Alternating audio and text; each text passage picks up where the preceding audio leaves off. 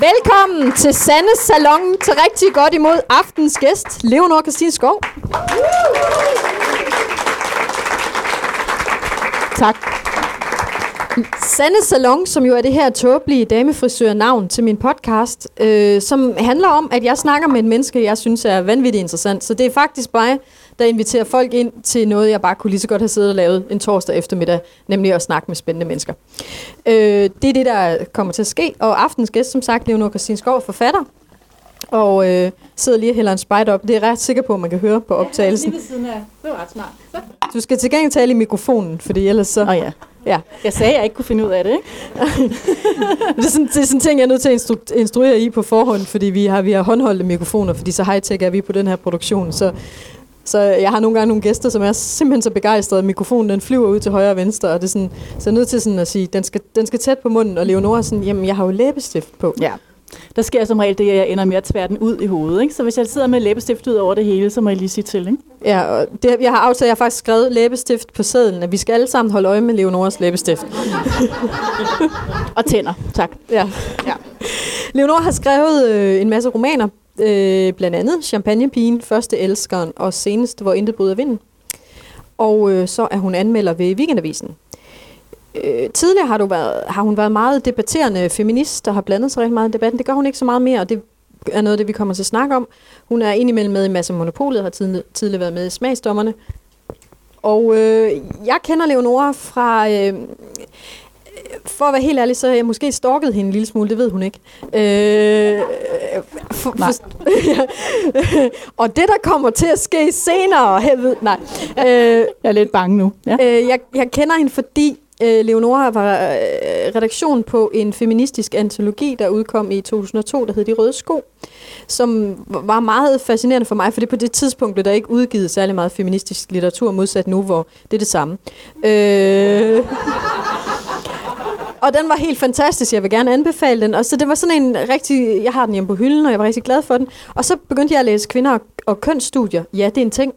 Og, øh, og så, øh, så skulle vi på et tidspunkt ud til et eller andet, hvor Leonora kommer og holdt oplæg.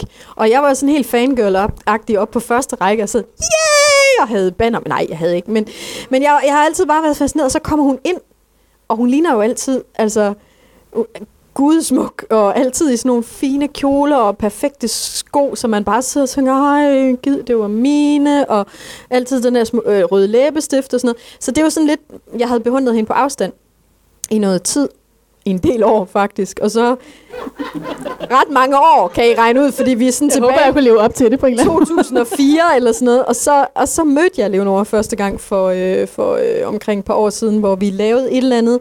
Det var sådan noget, der hed, jeg tror det hed på den anden side, eller et eller andet. Det var sådan et, et klassisk DR2-format, hvor en eller anden vært øh, stiller et spørgsmål, hvad er det der hverdagsseksisme? sexisme? Hvor går grænsen? Og så skulle Leonora og jeg, og vi havde begge to øh, insisteret på, jeg kommer kun ind i studiet, hvis der ikke skal sidde en eller anden tosse over for mig og sige, det er ikke et problem, det findes ikke, der er ikke nogen damer, der har noget imod, man tager på dem. Altså, så jeg, jeg var sådan, jeg vil have en, der er fornuftig, og Leonora havde også sagt, hun var en, der var fornuftig, og så endte vi ligesom sammen. Som var skønt, fordi det er det første, og også et af de eneste tv-programmer, jeg har været med i, hvor vi rent faktisk er nået ud over bare at få råbt, at ja, jo, der er stadigvæk problemer med ligestilling i Danmark, fordi vi kunne faktisk komme ned og snakke om, hvad er problemerne så? Hvad kunne være mulige løsninger på problemerne? Så det var helt vildt fedt. Øh, og, og selvom verden virkelig prøvede at trække øh, niveauet ned, fordi han havde blandt andet lavet sådan en, øh, I ved, sådan en fra sådan et børnespil, sådan en lille pil på et stykke pap, som man sådan kunne dreje, og så har han lavet sådan tre øh, gul, altså en gul, grøn og rød zone, og så skulle vi sådan ligesom etablere, lægge læg pilen på, at det her i, i den røde zone, eller den, øh, den grønne zone, eller den, ja, måske sådan lidt i den gule, når det kommer til sådan noget, til sådan noget flørt og øh, overgreb, og, og, og Leonora jeg jeg bare sådan, sådan kan du ikke, du kan ikke, du kan ikke få en formel, bassemand. Altså det er ikke, du er ligesom nødt til at være til stede i situationen, og så prøve at have lidt empati med den person, du flørter øh, med. Jeg kan slet ikke øh, huske den del af det, jeg har sådan fortrængt det. Jamen, jeg, jeg tror, jeg var nødt til at se det bagefter, fordi der var nogen, der skrev på Facebook, at jeg havde sagt noget sindssygt, og så var jeg nødt til at gå ind og se, at det havde jeg selvfølgelig ikke. øh, så, jeg, så, så jeg kan måske... Men det var fordi, det var første gang, jeg mødte dig. Så derfor kan jeg jo tydeligt huske alt. Alt. Dine trusser var blå, og nej, fjat. Fjat. Jeg har ikke set Leonoras trusser, men jeg vil gerne. Øh, og, så, øh, og så sneg jeg mig simpelthen til, da, efter vi havde lavet programmet, og spørge dig, om, øh, om du ikke havde lyst til at drikke en kop kaffe. Mm. Og det havde du, og det gjorde vi, og jeg skrev i min kalender, kaffe med Leonora Christine Skov. Øh, og så var vi ude og drikke kaffe, og siden, siden har jeg været lidt mindre fangirl, som det jo åbenlyst fremstår. så nu, nu er det din tur til at tale. Nu har jeg, nu har jeg sagt rigtig meget om dig, men jeg vil, jeg vil, gerne, jeg vil jo gerne snakke om dit liv og din karriere og din, øh, dit engagement, også i den politiske debat, som du ikke er så meget med i længere. Men, men egentlig synes jeg måske, vi skal lidt starte med dit, øh, dit forfatterskab. Øhm, fordi jeg spekulerede på sådan en helt basal, jordnært journalistspørgsmål. Har du altid gerne vil være forfatter? Ja. Godt. Nej. ja, jeg har vel været forfatter, siden jeg var syv, eller sådan noget. Jeg, sad, jeg var en af dem, der sad og skrev små bøger, og ikke, jeg var ikke nogen populær pige, lad os sige det på den måde. Øh, jeg var en lille pige, som syntes, at den bedste leg, det var, når man sad på hver sin side af et bord, og vi begge to sad og skrev historier. Mm. det var sjovt nok, var der ikke rigtig nogen andre i min klasse, der synes, det var en knald sjov leg. Så derfor legede jeg den med mig selv på en måde. Ikke? Så der sad aldrig nogen på den anden nej, side? Nej, nej, nej, for der var ikke nogen, altså... Altså her er et stykke papir. Har du ikke lyst til at skrive en historie og holde kæft imens? altså fire timer senere. Altså det var jo ikke, det var ikke, øh, jeg var ikke populær, det var jeg sgu ikke. Øh, men ja, jeg har altid vidst, at jeg ville være forfatter. Øh, og jeg gik jo også rimelig benhårdt efter, da min første bog kom, jeg var 25, så 26. Øh, 25 med de røde sko, ikke? Ja. Ja. Så det har været, det har været klart for mig. Øhm, og, og det er vel også derfor, jeg har trukket mig fra andre ting, for at, for at kunne fokusere mere på det. Ja. Du øh, har jo læst litteratur på universitetet, ikke? Jo. Jo, så du er også altså, virkelig nørdet det. Ja, det har jeg. Ja. det er nørdet at læse ting på universitetet. Det vil jeg bare lige sige, så ja. hende, der har læst kvinder og kønsstudier. Ja. Øh, ja. Men det, det er fordi, jeg nu, jeg har jo lige siddet, man er jo nødt til at være lidt research her, har lige siddet og taget der på Wikipedia. Og, øh, Den har jeg selv skrevet. og det må man faktisk ikke. Det vil jeg skide på. ja, men det jeg har faktisk ikke selv skrevet Jeg har lavet min, men der er nogen, der har redigeret ja, den. Men altså, jeg, altså, der var en, der havde skrevet min, og det var for dårligt. Så skrev jeg den selv. så stod en kontrolfreak og jeg. Jamen, det er det også. Man ved da bedst selv, hvad man har lavet. Men det, det er sådan noget, Wikipedia, det er sådan noget med, man må ikke skrive noget om sig selv derinde, og så skal det hele dokumenteres. Så min, det er sådan noget med, jeg havde skrevet ja, jeg brød også loven og skrev min egen til at starte med. Og så skrev jeg, at jeg havde optrådt for de danske styrker i Afghanistan. Og så er der sådan en, der har været inde og skrive, kilde mangler. Kilden er, at jeg fucking siger, at jeg var, mig og herren siger det. Altså. så, men der står, øh, der står noget om, hvad du, øh, hvad du specialiserede dig i. Mm. Som var sådan en blanding af gotiske romaner og feminisme. Ja ja, jeg synes, der manglede en ordentlig introduktion til dekonstruktion, postfeminisme og queer-teori øh, som litteraturteori. Og det kunne jeg ikke finde nogen steder. Hvad? Jeg tror, jeg, jeg retter lige på Leonoras mikrofon. Ja, nu skal ja. jeg sidde meget stille fra nu af. Nej, det var, det var mere afstanden. Nå, okay. øhm, og, øh, og det gik, altså det var jo det, jeg tænkte, jeg ville skrive om, og så, så Jamen, kan du lige gentage titlen, fordi jeg tror, der var mange, der, der Det var ikke en titel, det var, det var, hvad jeg skrev om. Ja, emnet, det ja, var... emnet. Det var post, dekonstruktion. Dekonstruktion af... Øh, øh, postfeminisme og queer-teori som litteraturteori. Så jeg tænkte, jeg ville lave en introduktion til de her ting. Ja, det synes jeg var det meget tror jeg, der, der er brug for os. Det, det var også mit indtryk, ja. Og så, øh, og så vil jeg så gøre det ved at læse øh, Mary Shelley's Frankenstein. Øh, jeg er meget glad for god litteratur. Øh, så jeg tænkte, der skulle man sådan vise, hvad de forskellige tolkninger kunne mm. øh, ligesom ved at læse det her værk. Så du har læst Frankenstein med kønsperspektiv? Ja, ja, ja. Hvad det kan du tro? Nej, det kan jeg ikke huske for helvede. Det er 10 år siden. det må du ikke bede mig om. alle nogensinde siger om deres speciale. Jeg har aldrig selv nået at skrive speciale, så Nej, jeg forestiller mig, være hvis jeg havde gjort det, så havde det også været helt ligegyldigt. Ja, der er ikke sådan rigtig nogen, der har, der har spurgt til det før nu, faktisk.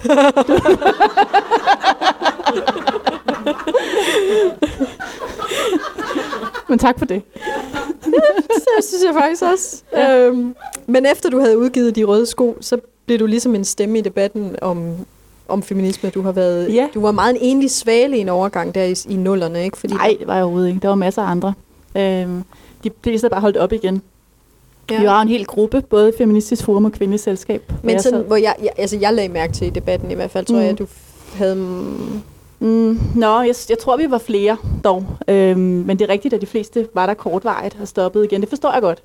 Altså, men de var også op imod sådan nogle Martin Østergaard og det var de øh, Karl Mar Møller og sådan noget på det tidspunkt. Ja. Mm. Mm. Ja, det var, øh, de var ret vilde på det tidspunkt. Øh, Janni Helle, øh, som jeg kan huske, at jeg var i en debat med, da jeg var helt, helt lige blevet færdig med de røde sko. Og jeg kan huske, hun havde taget alle sine tilhører med, og jeg havde en tilhør. Hun havde 80 tilhør. Øh, og de sad, og så hun snakkede om sådan noget med kvinden og hendes essens. Hun havde skrevet en kronik, der handlede om, at jeg ikke var i, i kontakt med min væren som køn og min kvindelighed. Øhm, og, det, og så, blev hun så, så stod hun og får græd. du læbstift på mikrofonen. Du er ikke i kontakt med dit køn. kæft. Sådan. Ja. Og, så, og så stod hun og græd op på scenen over det her med at være i kontakt med sin kvindelighed, Ej. og hvad det betød. Og jeg tænkte bare, og så begyndte folk at udvandre, da jeg talte. Øh, og sad med korslagte arme, og det var helt forfærdeligt faktisk, og råbte, skal du bestemme? Skal du komme og diktere, at jeg ikke må være hjemme hos mine børn? Alle de der ting, man ikke kan holde ud. Og jeg var 25 eller et eller andet, og jeg var sgu bange, altså. Det var jeg. Og jeg tror faktisk, efter det, jeg tror, efter jeg ligesom blev ved, så har jeg tænkt, at der var ikke noget, der var værre at diskutere end det. Altså, det har aldrig nogensinde, da jeg begyndte at skrive romaner, var jeg jo i chok, da jeg kom ud, faktisk. Og havde et publikum, der ikke sad sådan her, med foldede arme, som ikke havde mig helt vildt, som ikke råbte af mig, som ikke udvandrede. Altså, det har været et kæmpe plus siden, altså. Det må jeg sige. Så det, altså, ligesom, hvis man ligesom kan klare den der prøve, ikke, så, er man ligesom, så kan man klare alt. Det er en kvindomsprøve. Ja, det vil jeg nok sige. Jeg er feminist. Ja. Og så tage testene. Ja. Men det er Ja. sjovt, jeg har også haft nogle af de der, jeg var ude at lave en. Øh, det var sådan noget politikken arrangement, det er altid. Åh oh, gud, det har jeg politik. også prøvet. Ja. Fuck, mand. Og sådan noget, ikke? Og det er sådan noget, jeg har jo virkelig, virkelig også måttet lære på den hårde måde, at, at man, skal, man skal ligesom finde ud af, øh, som kunstner, der også har meninger om nogle ting, at, at hvad, man, hvad man siger ja til. Fordi man, altså snart man har sagt, at man er feminist, så er der nogen, der tænker, Nå, jamen så kan vi da bare sætte hende ind i situationer, hvor der er tosser over det hele, og så kommer hun også til at fremstå som tosse, og så sælger vi, så har vi flere seere, det har de f- helt sikkert ikke. Øh, og så, øh, Eller har de? Ja. jeg, jeg tror virkelig, folk slår væk. Jeg tror, Og du er skakmagnet, fordi det er jeg. Altså for en vild skakmagnet. Gak. Gak-magnet. Ja, Ja. folk gakker helt vildt. Altså. Jamen folk, altså, det var også det, jeg fik, øh, jeg fik hans bunde til at udvandre Okay, det synes her. jeg alligevel er noget. af den her debat. Det vil jeg fandme godt kunne. Ja, øh, jeg vil sige, de var ikke så imponeret. Det var sådan noget kritikerskole for alle Åh. politikens sådan wannabe Ja, ja, ja, ja. folk, der skrev har jeg også. læserbrev Ja, ja, og sådan ja. noget. Ja. Og så skulle det handle om netop feminisme. Og så var det mig, og så en kønsforsker, øh, og øh, øh, Eva Agnete Selsing. Og hun var ikke den mest tosset. Øh, og så Hans Bunde. Øh, og så var det så øh, meningen jo, at vi sådan skulle debattere, men allerede kønsforskeren, hun var sådan lidt, "Jamen, jeg skal jo ikke debattere, det er jo mit arbejde, det er mit fag, jeg er, det er jo fag, det er, mit, altså det er fagligt, det hun kommer med.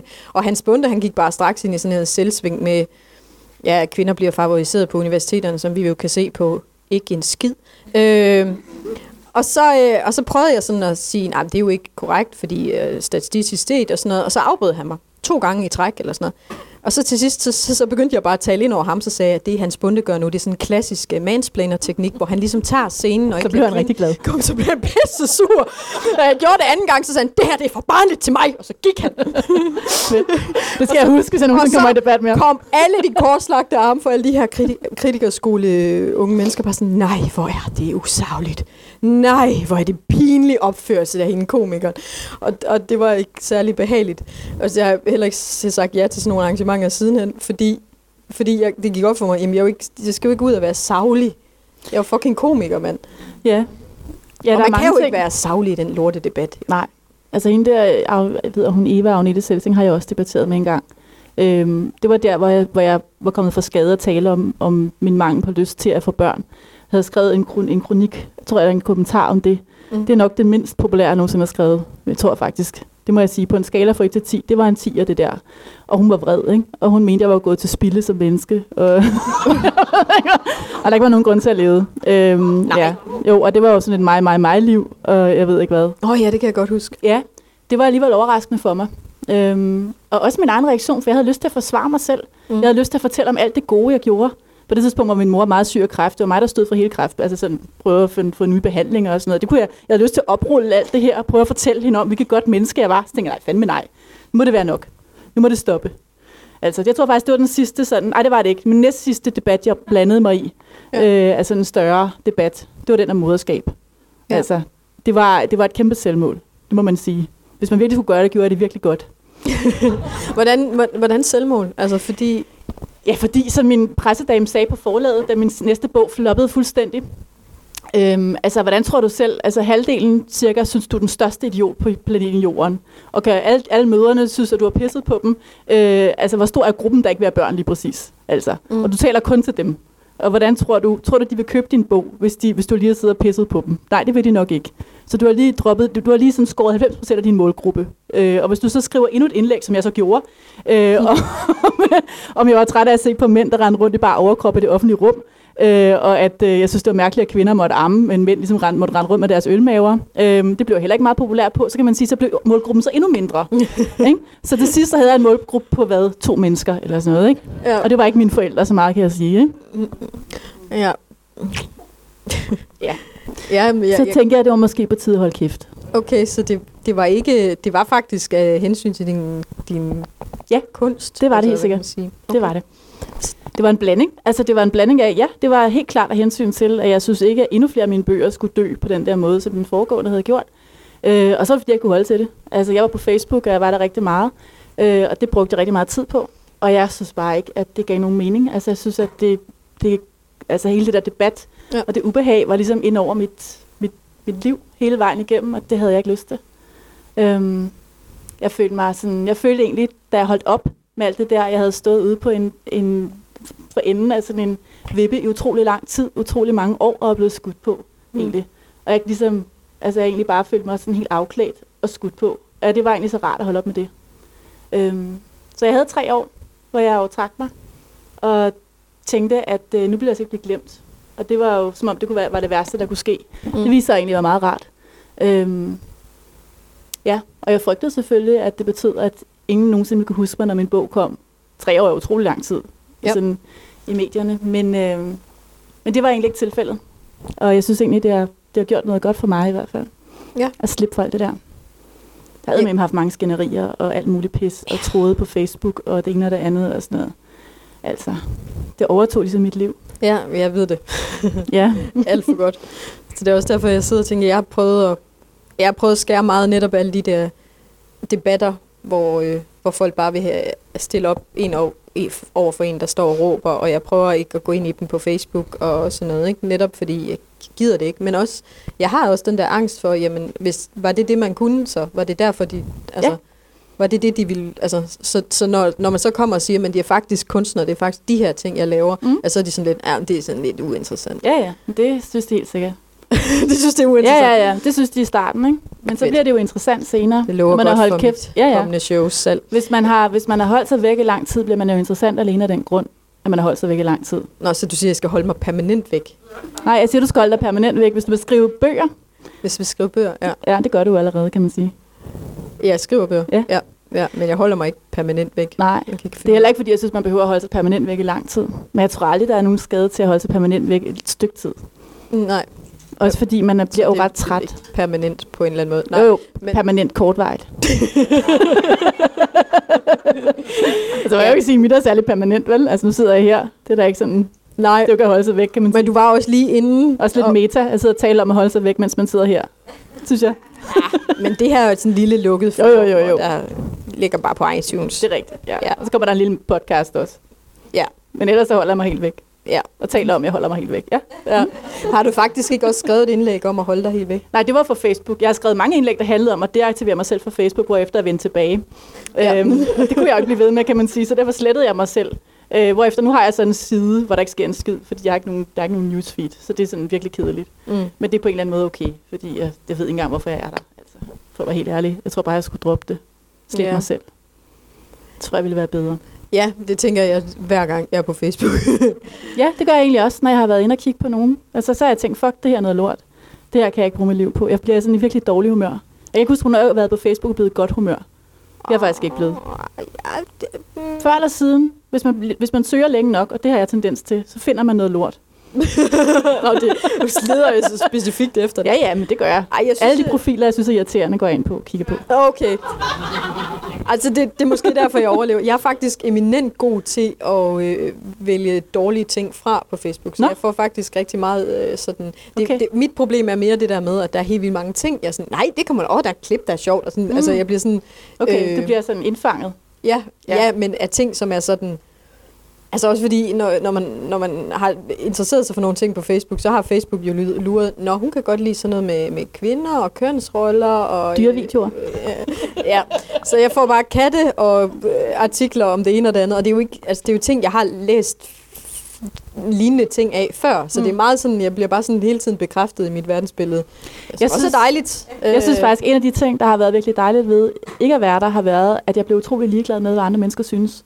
Øh, for det var jeg virkelig ikke, da jeg var der. Øh, jeg var enormt optaget af, om folk kunne lide mig, om, om jeg gjorde en god nok figur, om det var okay, det jeg sagde, og, mm. og blev enormt ked af det, når jeg kom for skade at læse nogle tråde, og folk svinede mig til.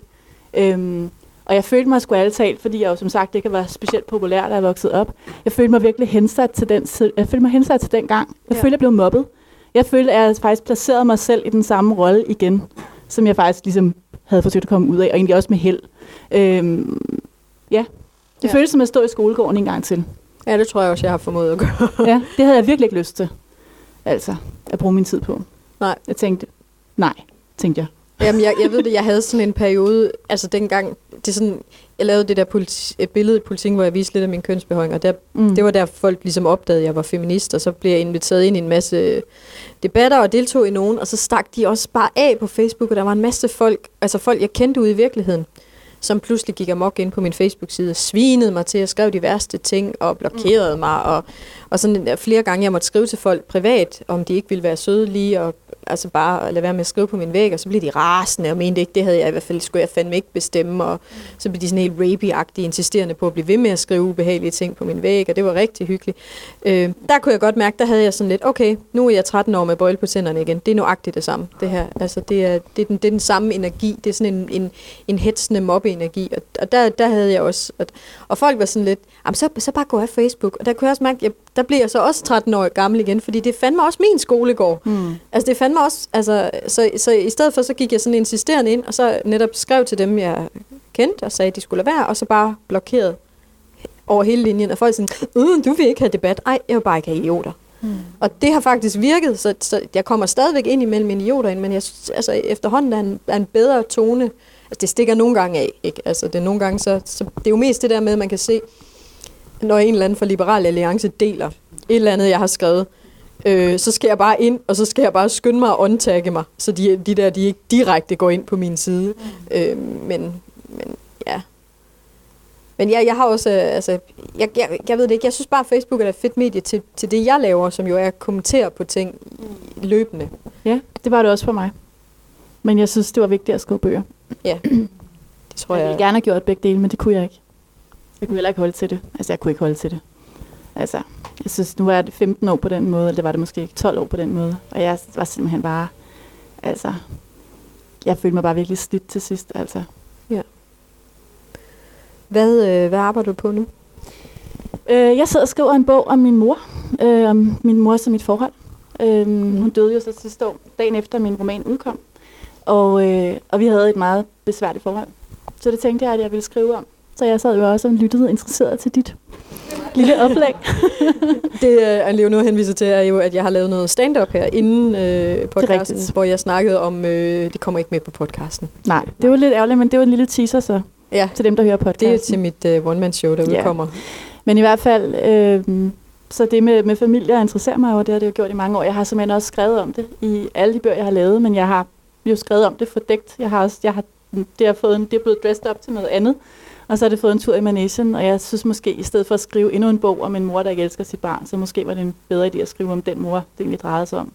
Ja. Øhm, så jeg sidder lige midt i en dødsscene. Det er rigtig spændende, kan jeg fortælle dig. Det går rigtig godt. Nej, det, kan, det er super svært at finde en stemme, som, som øh, lyder rigtig. Som ikke lyder vred, som ikke lyder sådan patetisk, øh, som ikke siger for meget eller for lidt. Mm. Øhm, jeg synes, jeg sidder og skriver rundt i det. Øh, men altså, hey, jeg har hele tiden tænkt, at når hun døde, så ville jeg skrive om det. Ja. Øhm, ja, da, da, du, da jeg havde hørt det her, som jeg nu kan forstå jo ikke kommer med på podcasten, dit Ja, hvor jeg, jeg, jeg snakker om min, øh, min familie i mit nye stand-up Det gør du lige præcis. Så og tænker det... jeg på det der med, hvor træt, altså jeg spurgte dig i pausen, hvor, hvor, om du blev træt, da du holdt sådan et, et uh, one-woman-show der, mm. og taler om personlige ting på den måde, fordi det gør jeg. Altså, jeg bliver altså virkelig træt, når jeg har været på og har talt om de her ting. Øh, jeg kunne rigtig godt tænke mig at være en, der fik meget energi af en forsamling, som så sådan helt høj, øh, og bare kunne lave tre, øh, tre optrædener i træk. Det kan jeg overhovedet ikke. Så jeg tænker, shit mand, jeg synes, du giver meget af dig selv. Øh, jamen, det er også et kompliment. Og jeg tænker bare, altså, pas på dig selv for helvede. Fordi ja. ja, jeg selv gør det på nogen måde. Altså, så derfor, derfor kan jeg jo også se, at, øh, at øh, det der er sgu grund til at gøre. Jeg kan måske bedre se det, når jeg ser det hos en anden, Ja. end hos mig selv. Jeg kan jo altid klare 10% mere end alle andre, må du regne med. Ja, sådan er, sådan er reglerne. Ja. Ja, ja.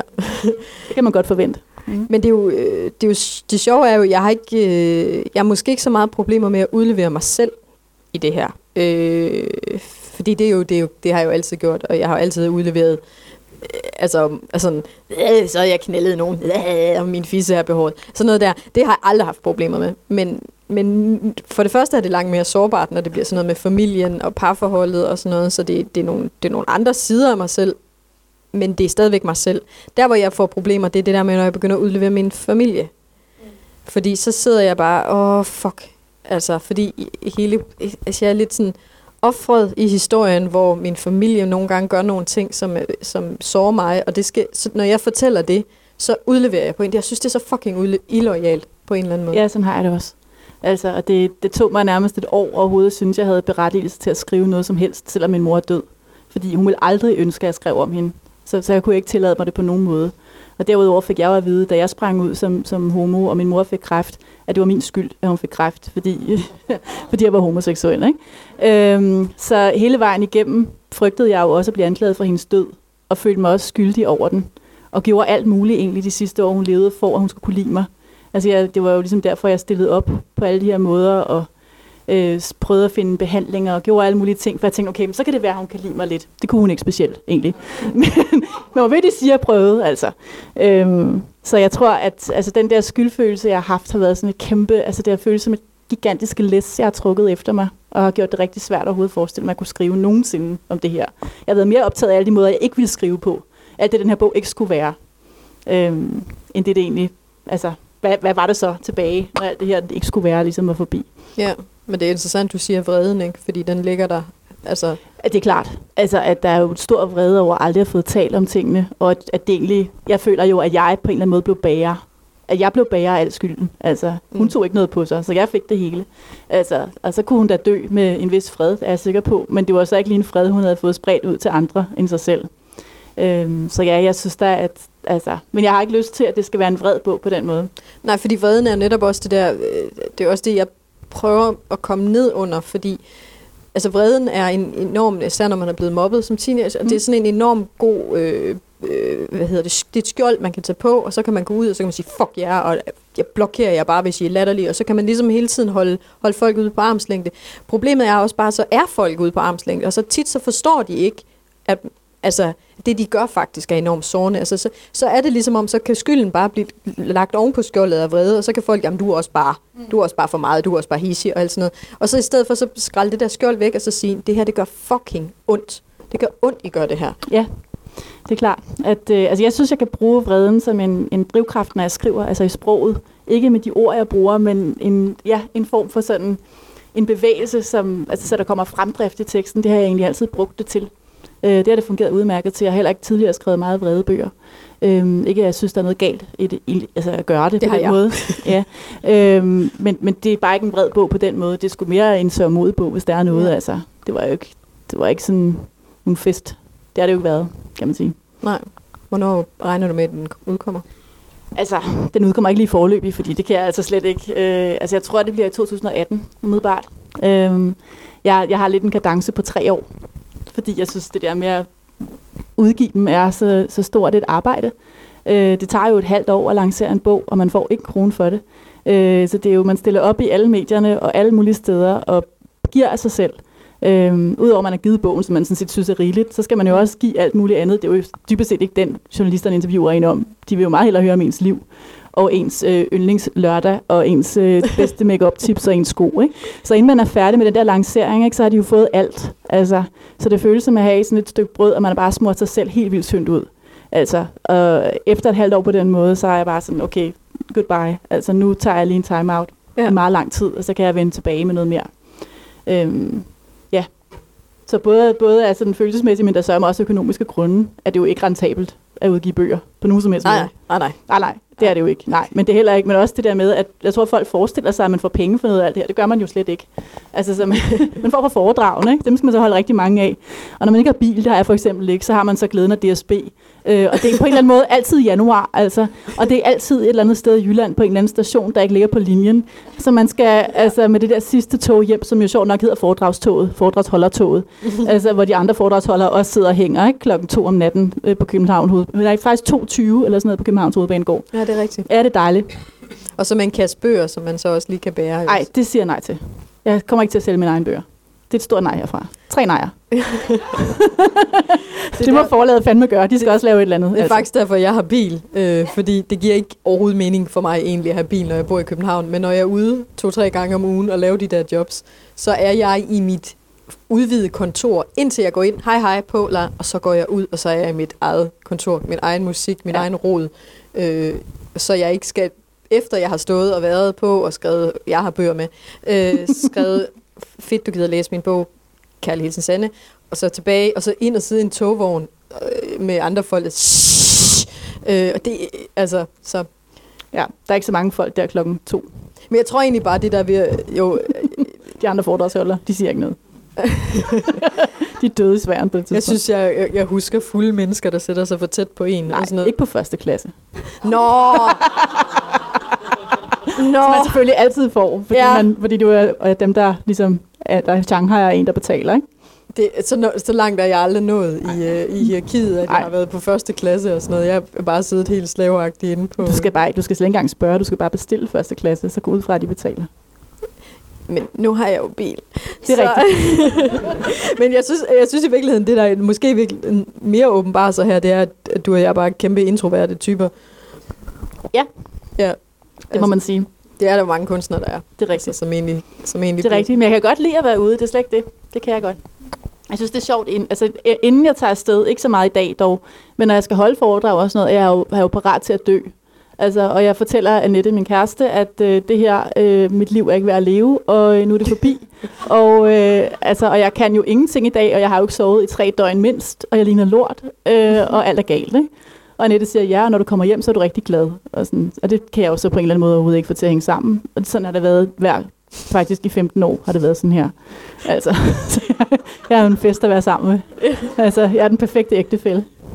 Det er, det er faktisk rigtig sjovt, fordi øh, nu, jeg har nogle veninder, der har været med på sidelinjen i al den tid, jeg har lavet stand-up.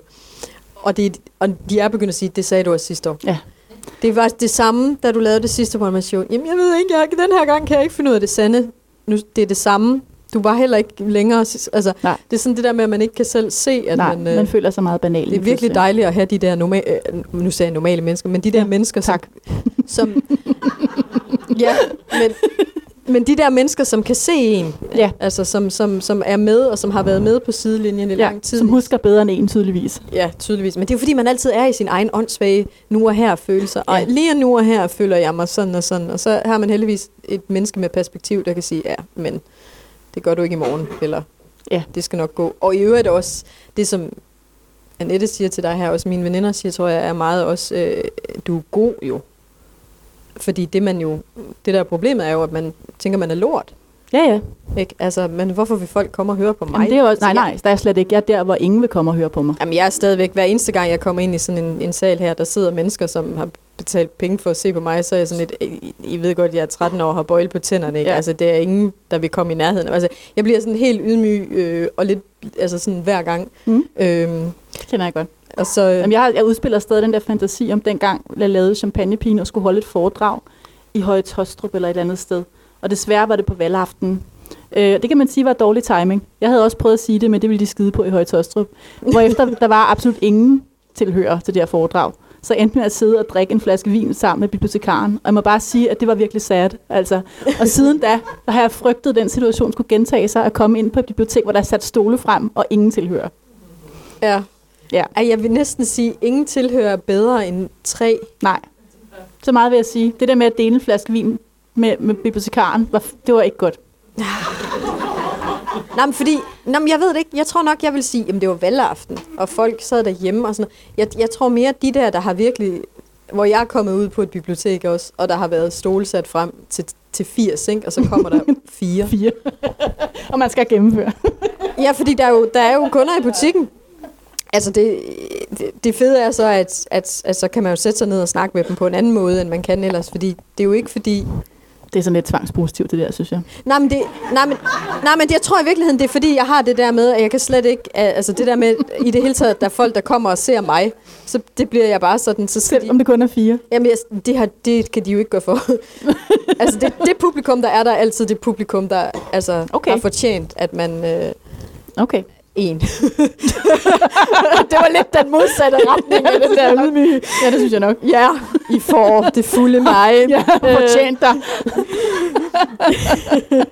Nej, Ja, men, det var virkelig konsistent, det der, synes jeg. ja, ja, det er, hænger overhovedet ikke sammen. Nej, det gør det Øh, Nej, men, men, men jeg har også lært enormt meget af at være ude ved, ved, ved få publikummer. Og, altså det, fordi man, man, der er en anden nærhed, når man er meget tæt på folk, og så... Øh, og det kan man altså det kan man så tage med når man står. Fordi nogle gange når man står på de der meget store publikummer altså det jeg laver kan jo have sale med op til 2000 mennesker der sidder og så kommer man ind og så kan man ikke se noget fordi man har lys i smasken. Det synes jeg er forfærdeligt. Jeg vil hellere til enhver tid stå et sted hvor der ikke er, er så mange mennesker fordi så kan jeg mærke Hmm. og se publikum i øjnene og sådan, okay, med på det, jeg siger, og så kan det sådan, hvor det der, hvor man bare kommer ind og sådan, Ej, der er Roskilde! Det vil jeg aldrig kunne. Selvom hver eneste gang, jeg optræder på Roskilde Bibliotek, så går jeg ind og siger, Ej, der er Roskilde! Det er simpelthen så dumt. Det er frygteligt. Hver eneste gang, jeg optræder på Roskilde Bibliotek, det lyder som om, du har været der 20 gange. Eller. Ja, ja, genganger. Men øh, vi skal til at sådan noget runde af, øh, Leonor, men øh, jeg, jeg har faktisk... Jeg har faktisk en ting, jeg gerne vil sige. Det synes jeg, du skal sige så. Det var så apropos det der, som ingen har hørt, fordi de ikke har se, hørt din podcast. Øh, eller hørt din, dit uh, show nu. Ingen har hørt min podcast. Du er virkelig ved at trække mig ned igen for den der. Dit show. Dit show. Ingen har hørt mit show. Igen, bare, bare ja. Ja, ingen har hørt det, men, Ingen- men en af de ting, du snakkede om, det. som jeg synes var ret sjovt, det var, det var de der kommentarer, du får øh, fra mænd, der synes, at, øh, at du ikke er værd at knippe.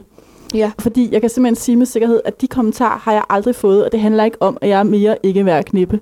Det handler, jo, altså, det handler jo ikke om noget som helst andet, end at når man så har den her homo, så skal man simpelthen pinedød knippes. Og jeg synes bare, det er utroligt. Og det bliver jo fandme ved. Nå, Ja, så, ja, ja. så du får tilbudene i stedet Jeg får så mange tilbud, I ikke fatter det, og det er jo ikke gode tilbud. Altså sådan noget, Det er jo ikke sådan nogle... Jeg kan lige komme og knippe dig gå igen, eller hvad? Ja, du skal bare have noget pik. Altså, Ja. eller, eller sådan min pik, præcist. Ikke? Det er så vildt, og det har stået på i 15 år, og det jeg havde tænkt, nu er jeg fyldt 40, det er, nu må det fandme holde op. Men det er det jo ikke. Det har fortsat. Og jeg havde bare sådan, hvor gammel skal jeg være, før jeg slipper for det der? altså, Der sidder bare andre 40-årige kvinder øh, rundt omkring og bare sådan, hvad? Hva? nej, men jeg har, jeg har også, jeg har en stalker, jeg har mange, men jeg har en stalker, som er den seneste i rækken, og han er sådan en fyr fra, øh, fra Færøerne, øh, og han mener nu, vi skal have et barn sammen. Og jeg har det bare lidt sådan... Har du ikke sendt ham den der, nej. du havde sendt med, at du ikke ville? Jamen, jeg har det lidt sådan, det må fandme holde op, det her, ikke? Altså, så jeg kom hjem fra min 40-års fødselsdag, jeg netop jeg havde været i Libanon, jeg kom glad hjem, så lå der den her kuvert med sådan en 100 sider langt håndskrevet brev fra den her mand, der mener, at vi skal giftes. Og så havde ment han også, at han skulle gøre mig gravid. Og jeg har det sådan, det var fandme ikke en 40-års fødselsdag, jeg havde forventet det her alligevel. altså, og det, det er ligesom, det undrer mig alligevel, at det kan blive ved, ikke? Hvor jeg tænker, jeg ved ikke rigtig, hvad der er bedst her. Det ved jeg ikke. Hvad vil man egentlig helst? Altså, hvad, bliver, du, bliver du ægte såret? Bliver du nogensinde såret? nej, nej, nej, nej, nej, ikke over det i hvert fald. Nej. Altså, men, men, Jeg ved ikke rigtig, hvad der egentlig er at foretrække her. men det er jo den samme, det er jo det, er- det er også det, Det, det er som jeg- pikken som er kæft bolse, ja. Ja, det jeg snakker om i, i showet er jo netop det der med mænd, der tror, de mænd, der, der tror, at deres pik er sådan en pis guldrod, at de Ja. sådan kan Ja, ja. altså, den fikse os ved at tilbyde os den, og straffe os ved at tage den Ja. væk fra os. Ikke? Så Ja, det er ja. sådan lidt sådan en... Altså, verden drejer sig ikke om pik. Jeg ved godt, dem, der har det, tror det, men det er ikke... Ja, altså, ja, men jeg synes bare, at den anden der mangler ligesom at blive fortalt. Historien om, hvordan det så er, når man skal have det hele ja, tiden. man hele tiden skal knippe, knippe fixes. Og det er bare sådan lidt, I skulle vide, hvor mange år siden det er, jeg har fået pik. Altså, og jeg er hvor glad jeg er for, at jeg ikke har fået Jeg, jeg fornemmer ligesom, at den kan komme ind på en top 3, hvis du skriver en kronik om det. Øh, Der siger du noget. Nogle gange har jeg lavet en liste over alle de emner, jeg ikke må skrive kronikker om, fordi, Ja. altså for eksempel den der med, hvor lidt jeg vil have en altan, eller hvor meget jeg hader, hvor meget jeg hader grillmad. Er I sindssygt, hvis jeg skrev om de ting? ja, Og så hvor lidt jeg hader, hvor meget jeg hader pik. Altså, ja, Ja. ja. Jeg, hvor lidt jeg hader pik. Det var sgu da en fortalelse, var? Nå. Ja. Nå, men den kommer, den kommer Freudian. Ja, meget utrolig den. Nej, men jeg, jeg tror, at der er, en top 3 der, der er god. Jeg Ja. tror dog muligvis, at grillmaden kommer før pikken. Ja, men jeg vil bare sige, at hvis du laver Altså ikke for mig, der, men for verden. hvor meget jeg hader pik, så tror jeg bare, at du får bekræftet den fordom, alle bare venter på at få Ja, ja, bekræftet om selvfølgelig. feminister. Selvfølgelig. At, at vi jo egentlig bare venter på at bide pikke af. Ja. Men det gør jeg også. Nej. og det er en virkelig, virkelig god afslutningsreplik. Ja, det synes jeg. ja. Øh, bliver ved med at vente, fordi du håber, der kommer noget bedre. Nej, det, gør, jamen det er fordi, at, og det er fordi, det er værst, at jeg har glemt at fortælle dig det her på forhånd. Øh, Nå. Så du, du bliver totalt øh, Nu skal jeg synge sang, eller hvad? upon, og du har nemlig selv nævnt det tidligere. Nej, det er fordi, at jeg... Øh, jeg, jeg, det jeg egentlig gerne vil lave med det her, det er sådan det intelligente damebladets interview. Ja. Altså det, alt den gode snak, man altid har med journalisterne fra damebladene, men som aldrig ender i spalterne, fordi det, det skal være sådan nogle korte citater, der skal passe nogle billeder af noget tøj, man ikke har valgt selv, men som er grimt. Øh, Eller ens røde negle, som de altid siger, jeg har, også selvom jeg ikke har. ja, Det er faktisk ret smart. Ja, Jeg behøver ikke engang at lakere negle længere. Ja, jeg, de skriver altid, at jeg serverer øh, sådan noget chai latte og nødder og sådan noget, ikke? Og det er bare sådan, ja ja, da I var der. Øh, men det er sådan nogle ting, ikke? Og så, så, så, og så var jeg bare sådan lidt, hele den der snak, man har, som ikke er det, der kommer i, det er det, jeg gerne ligesom vil med den her podcast. Og, Ja. Men så for Flot, ligesom du siger det bagefter. Lige præcis. Ja. Og for at leve, jeg er virkelig god til at forberede mine gæster. Øh, og så for at leve op til formatet, så af Damebladets interview, så spørger jeg alligevel altid, om, om, om du har et godt skønhedstip. Oh, fuck. og det var nemlig, for du nævnte det lige før, at det er så mega nederen, at man altid skal ind på det. Det er bare en af de mange ting, der er mega nederen, man skal ind på. Øh, et virkelig godt skønhedstip. det, kan være, det kan være pik, der er bidt af, får en til at se yngre ud, når man er blevet før. Jeg ved Ved du det. hvad, jeg er så blank lige nu. Ja, men det er har også strengt. ingen skønhedstips overhovedet. Altså, øh, det ved jeg faktisk ikke, hvad jeg skal sige til. Jeg vil sige, rød læbestift er et øh, ret godt. Det er rigtigt, men det, men det klæder jo ikke alle, så det vil være ærgerligt at sige.